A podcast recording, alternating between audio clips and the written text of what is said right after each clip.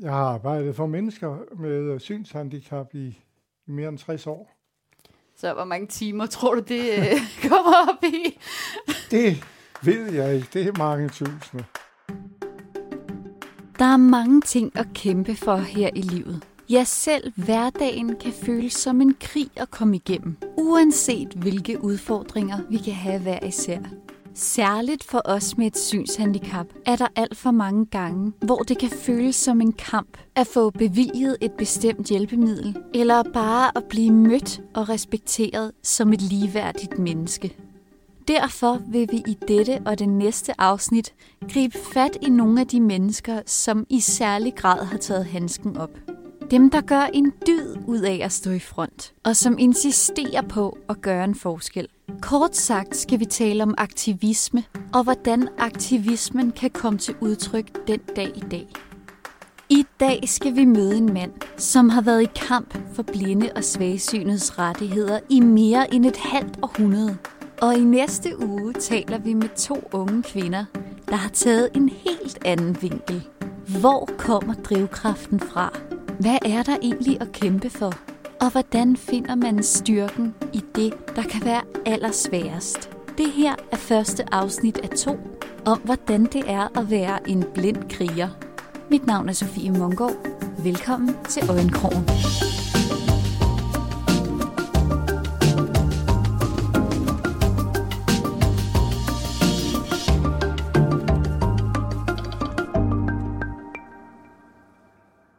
Udover at lave podcast til jer, så fylder frivilligt arbejde rigtig meget i mit liv.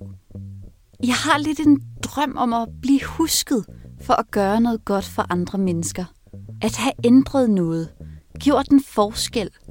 Jeg har så mange store tanker om, hvad der er det gode at gøre. Hvad der er det rigtige. Men nogle gange skal man lige tage et skridt tilbage og lytte til dem, der har noget erfaring eller et andet perspektiv. Lytte til dem, der ikke bare vil gøre en forskel, men som rent faktisk har gjort en forskel. Det er her, Torben Kod kommer ind i billedet. Jamen, jeg kan begynde med at fortælle, at jeg er 77 år. Torben har en lang historie som politisk aktiv, både i handicapverdenen generelt, men selvfølgelig mest specifikt i blindesagen.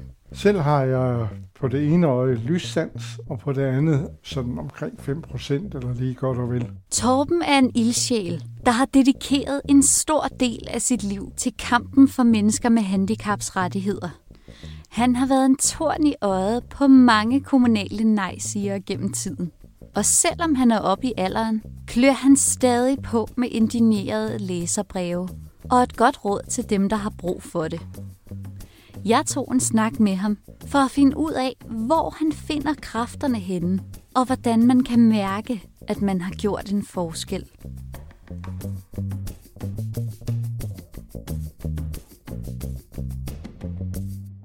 Hvordan fandt du og finder du stadig energien til at blive ved med at gøre de her ting, og blive ved med at forsøge at, at skrive de her læserbreve til... Øh, Læserbrevene, dem finder jeg jo energien til, fordi nu er vi jo coronatider, men ellers, så kommer mange uopfordret hen til mig og siger, vi har læst, hvad du skriver, jeg læser altid, hvad du skriver, og det er vi rigtig glade for.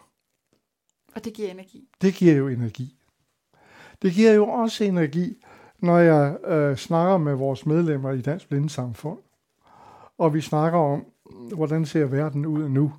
Hvad har vi, hvad har vi gang i?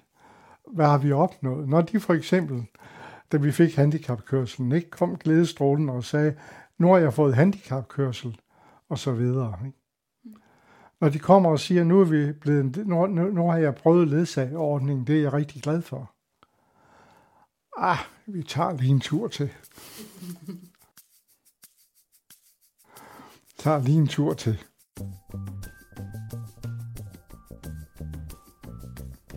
Torben kender til enhver krog i handicapverdenen, og alle de udfordringer, man møder som blind og svagsynet. Både i hverdagen, men i særlig grad i mødet med systemet.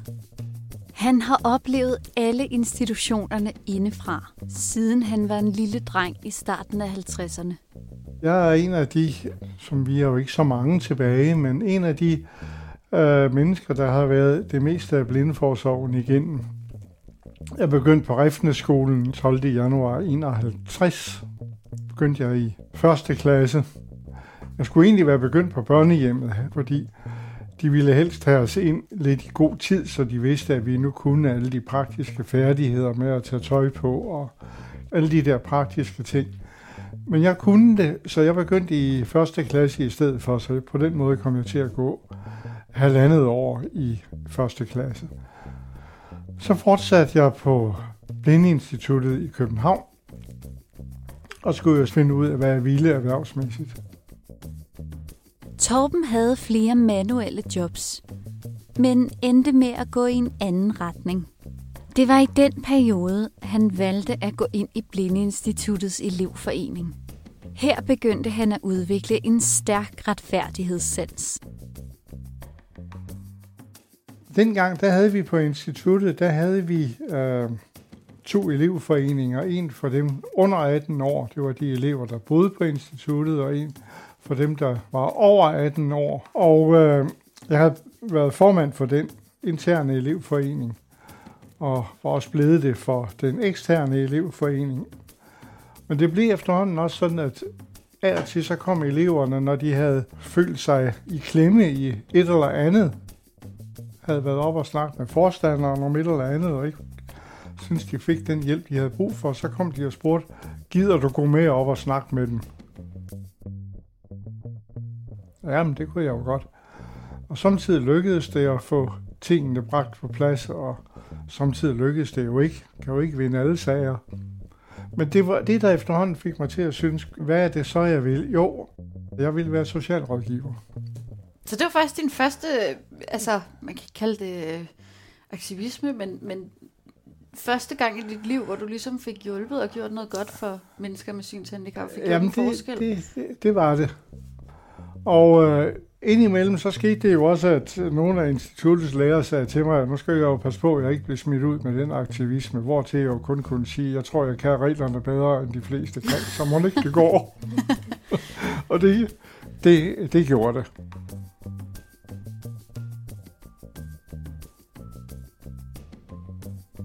Ligesom Torben er jeg faktisk også selv uddannet socialrådgiver. Mens jeg valgte uddannelsen for at kunne gøre en forskel, var Torbens første kamp faktisk at kunne få lov til at gå der.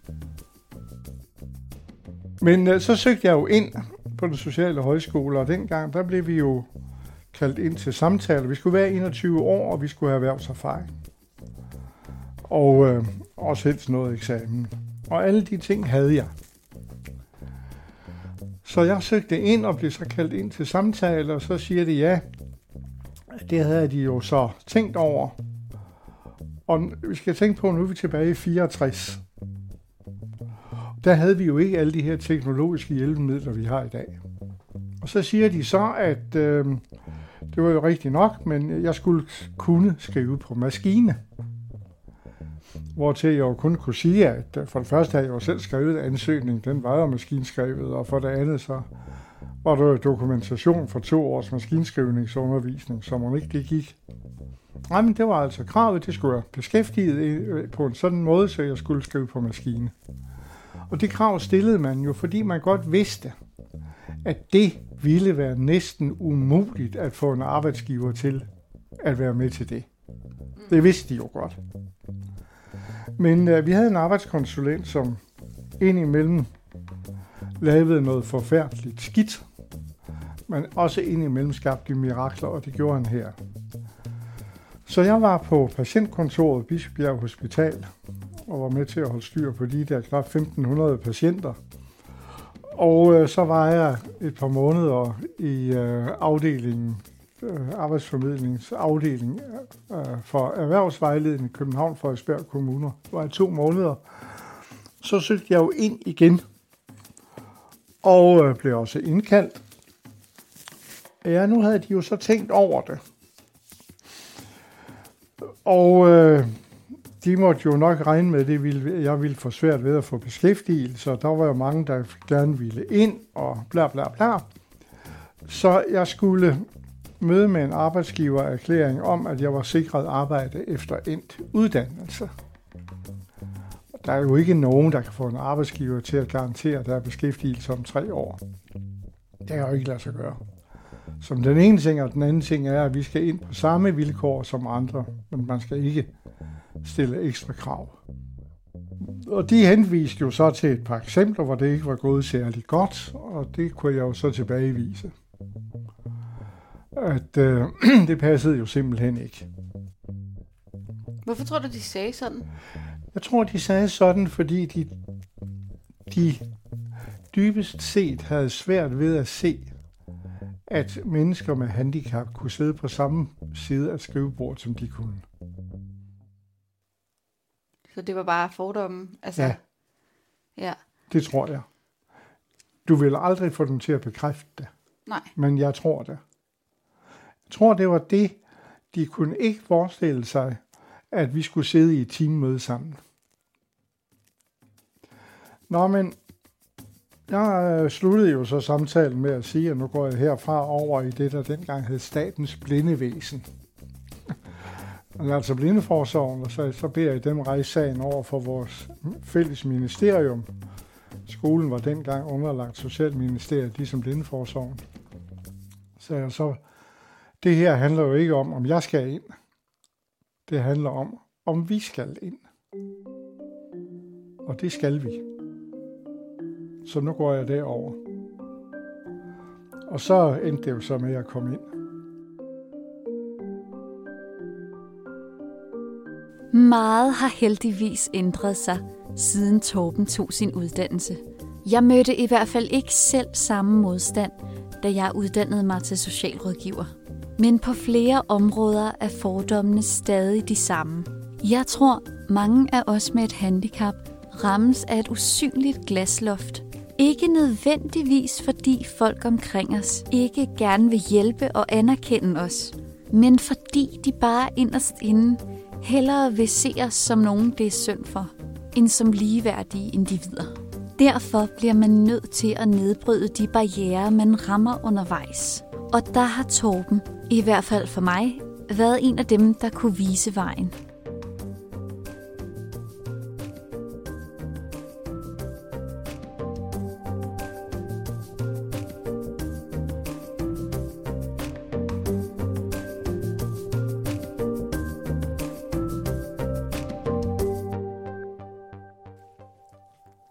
Der nogle bestemte personer eller, eller en bestemt hændelse, som havde særlig betydning for, at du gik ind i, i arbejdet? Altså det, der fik mig til det, det var jo mine erfaringer fra elevforeningsarbejde, som sagde, at det nytter noget, hvis man gør noget. Det var nok egentlig der. Okay. Fordi jeg havde jo erfaringer med fra elevforeningsarbejdet, at det nyttede faktisk. Og ikke altid, men nogle resultater var der med det. Det kunne altså nytte. Hvordan kan det være, at du startede i den her elevforening? Altså, du må have tænkt, at det var noget, du kunne, kunne bidrage med, eller, eller at der må have været en grund til, at du tænkte, det her, det skal jeg gå ind i, eller det her er uretfærdigt, vi bliver nødt til at, at gøre noget ved det, eller... Jeg tror, jeg tror nok, at det var på baggrund af de erfaringer, vi havde med os fra Rifneskolen. At øh, vi havde vist egentlig lært, at skal nogen gøre noget, så er det os selv, der skal. Vi får ikke noget foræret. Hvordan lærte I det? Vores erfaring var nok, at det var svært at stole på de voksne. Det kunne vi nok ikke, synes vi. Dem, vi kunne stole mest på, det var de unge piger. Altså dem, der hjalp til spisestuer og sovesaler, hvor det nu ellers var. På Refsnes. På Refnes, ja. Men de rejste jo. De skulle videre i deres liv. De rejste. Og så stod vi jo der efterladt. Uden rigtig at have nogen steder at gå hen. Og hvad lærer man af det? Ja, vi kan have hinanden, og det havde vi jo også til en vis grad. Øh, nogle knyttede meget tætte venskaber. Øh, det gjorde jeg ikke. Men øh, det var nok egentlig der, man begyndte at lære det. Du må, du må klare dig selv. Du skal du pas på dig selv og klare dig selv. Og gå ind og støtte andre der, hvor det nu er muligt. Fordi der var jo også et tæt kammeratskab.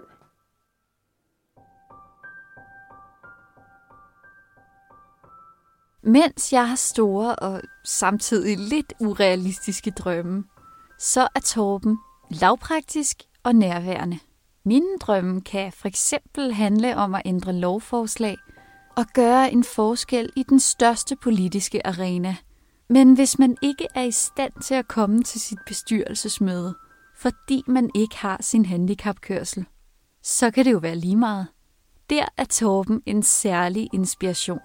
Han har altid haft fokus på de helt konkrete udfordringer i hverdagen og gør en praktisk forskel for de mennesker, der er omkring ham.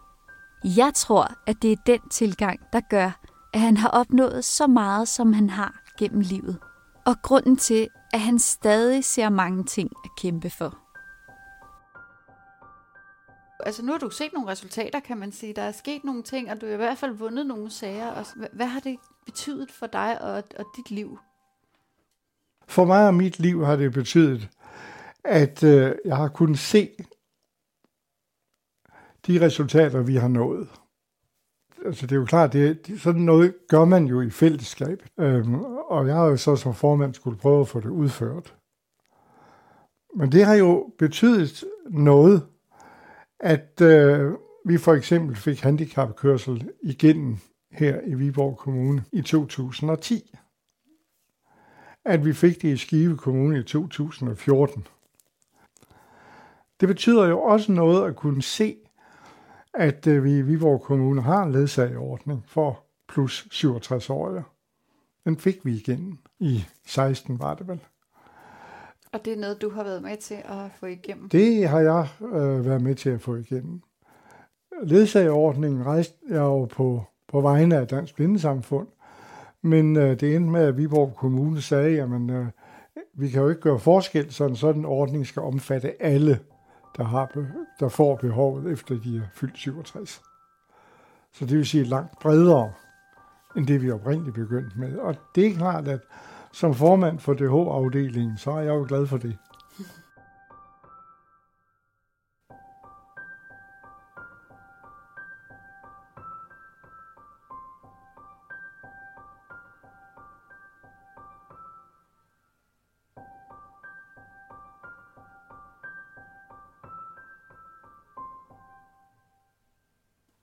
Hvordan har du det sådan helt personligt med det? Altså, gør det dig stolt, eller altså at se, at der er kommet nogle resultater ud af det? Nej, stolthed, det, det tror jeg egentlig ikke. Sådan, sådan, sådan vil jeg nok ikke kunne sige det. Men altså, jeg er glad for, at, at det er lykkedes. Det har været indsatsen værd. Øh, jeg tænker selvfølgelig meget over, hvad har det, hvad har det betydet for familien? Hvilke afsavn har de haft? Mm. Det er jo noget af det, som, som jo godt en sen aftenstund øh, kan give anledning til nogle overvejelser. Det var sådan, at øh, min første kone, Inger, heller ikke så noget, ligesom Kirsten ikke gør. Så havde hun også epilepsi, der var meget vanskelig at regulere. Og på et tidspunkt er det sådan, at øh, ældste af mine børn, han øh, har en følelse af, at han skal passe så meget på sin mor, så skolegangen går fuldstændig i stå. Får ikke noget ud af det, sker ikke noget. Der er ikke andet at gøre, end at øh, beslutte sig for at sige, at så må vi prøve, om vi kan få ham i familiepleje. Det øh, fik vi, og vi fik et rigtig godt sted. Der må jeg stadigvæk kontakt med, så det er fint nok. Men det er jo sådan sin sag, og skal hen og sige til sin 13-årige søn, fordi vi holder meget af dig, skal du væk. Ja. Det må virkelig være en stor beslutning. Det er ikke alene en kamelfrokost, det er også en karavanefrokost, vil jeg sige. Ja. Men det var det eneste rigtige at gøre.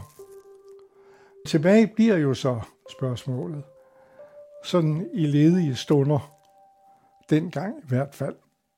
Hvad nu hvis? Jeg havde sagt, det her arbejde, det går ikke. Jeg må hellere til at koncentrere mig om mine børn og min familie, og så må andre overtage det, for selvfølgelig kan andre det.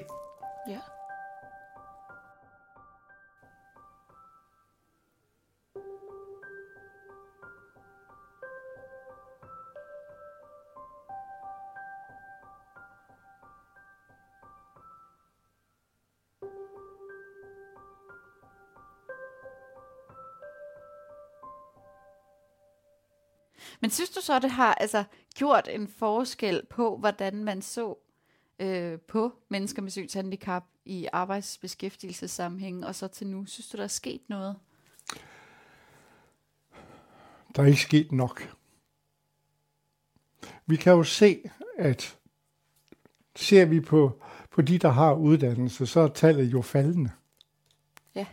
Det er da øh, en skidt udvikling.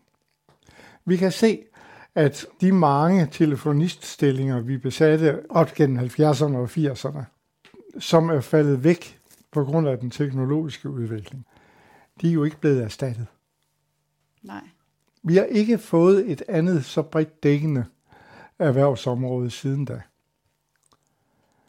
Vi har fået adgang til nogle flere teoretiske uddannelser. Hvor meget mere beskæftigelse det har givet, det, det har jeg svært ved at se eller vide. Men de, der måske ikke skal have teoretiske uddannelser, men i højere grad har lyst til og gerne vil bruge hænderne, eller knap så meget en teori, der er ikke skabt noget andet til dem. Nej. Det synes jeg er virkelig alvorligt.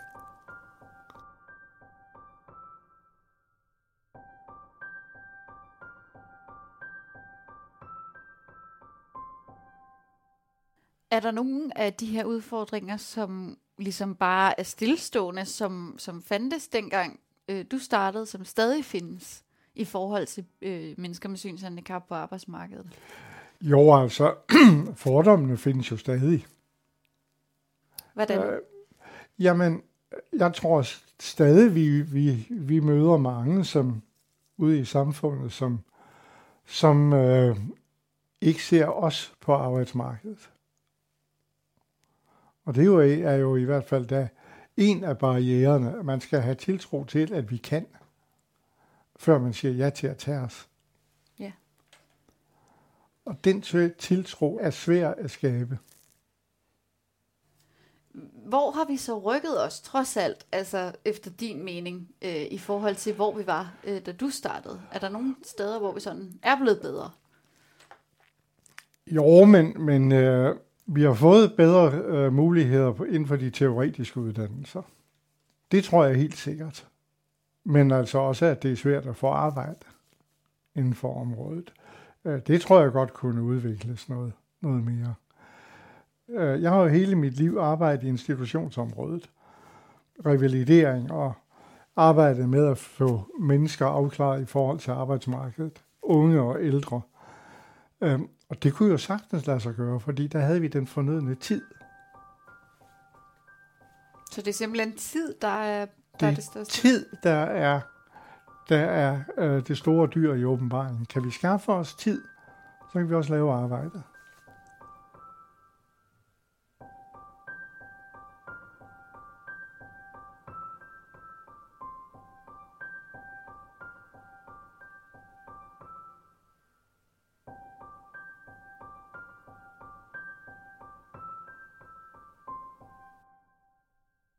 Været den største sejr, altså det største, du har fået igennem ved at, at gøre de her ting? Det var nok, da, da vi fik hjemmehjælp tilbage til flere hundrede hjem. Mm. Omkring årtusindskiftet. Uh, Socialudvalget i Viborg Kommune havde uh, i 99, var det vel, besluttet, at de borgere, der var visiteret til praktisk bistand, og som var i stand til at ringe til et hjemmeservicefirma og bestemme hjemmeservice, de kunne ikke få længere gjort rent. Og så måtte vi jo sige til dem, at øh, det her, det er ikke lovligt. Det kan I ikke. Det mente de nu godt, og så måtte vi jo til øh, tilsynsrådet, som gav kommunen medhold. Og så var gode råd jo dyrere, og så snakkede jeg med øh, Svend Jensen, vores daværende landsformand i Dansk Blindesamfund. Så han skrev så på vores vegne en øh, klage til Indrigsministeriet over øh, afgørelsen. Og her fik vi medhold. Og det betød jo så, at øh, vi må, Viborg Kommune måtte genoptage hjælpen til de der flere hundrede hjem, det handlede om. Det holdt de ikke meget af. Hvilken følelse står man så med, når man er dig, og, og, og man har fået gennemtrumfet det her, og har slået og har vundet? Glæde. Glæde, fordi jeg ved, hvor, hvor meget glæde det giver ud i de hjem, der nu igen kan få den hjælp, de har brug for. Det må have været fantastisk. Det var godt. Ja.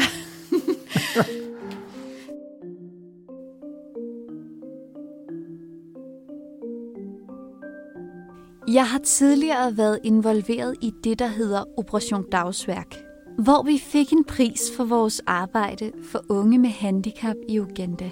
Så stod jeg der, skulder ved skulder med socialministeren, og fik overragt en figur, der var så tung, at jeg var ved at tabe den ned på podiet. Jeg var helt bogstaveligt op og røre ved magten.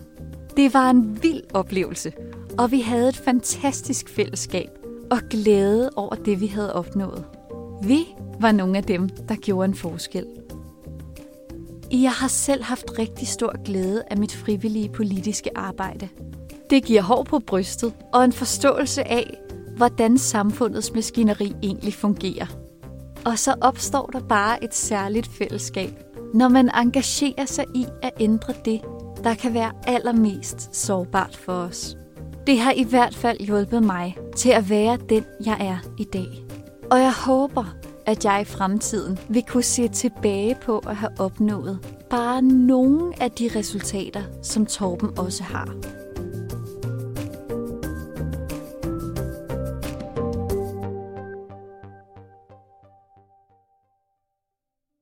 Så det sidste spørgsmål her er jo så, var det arbejdet værd?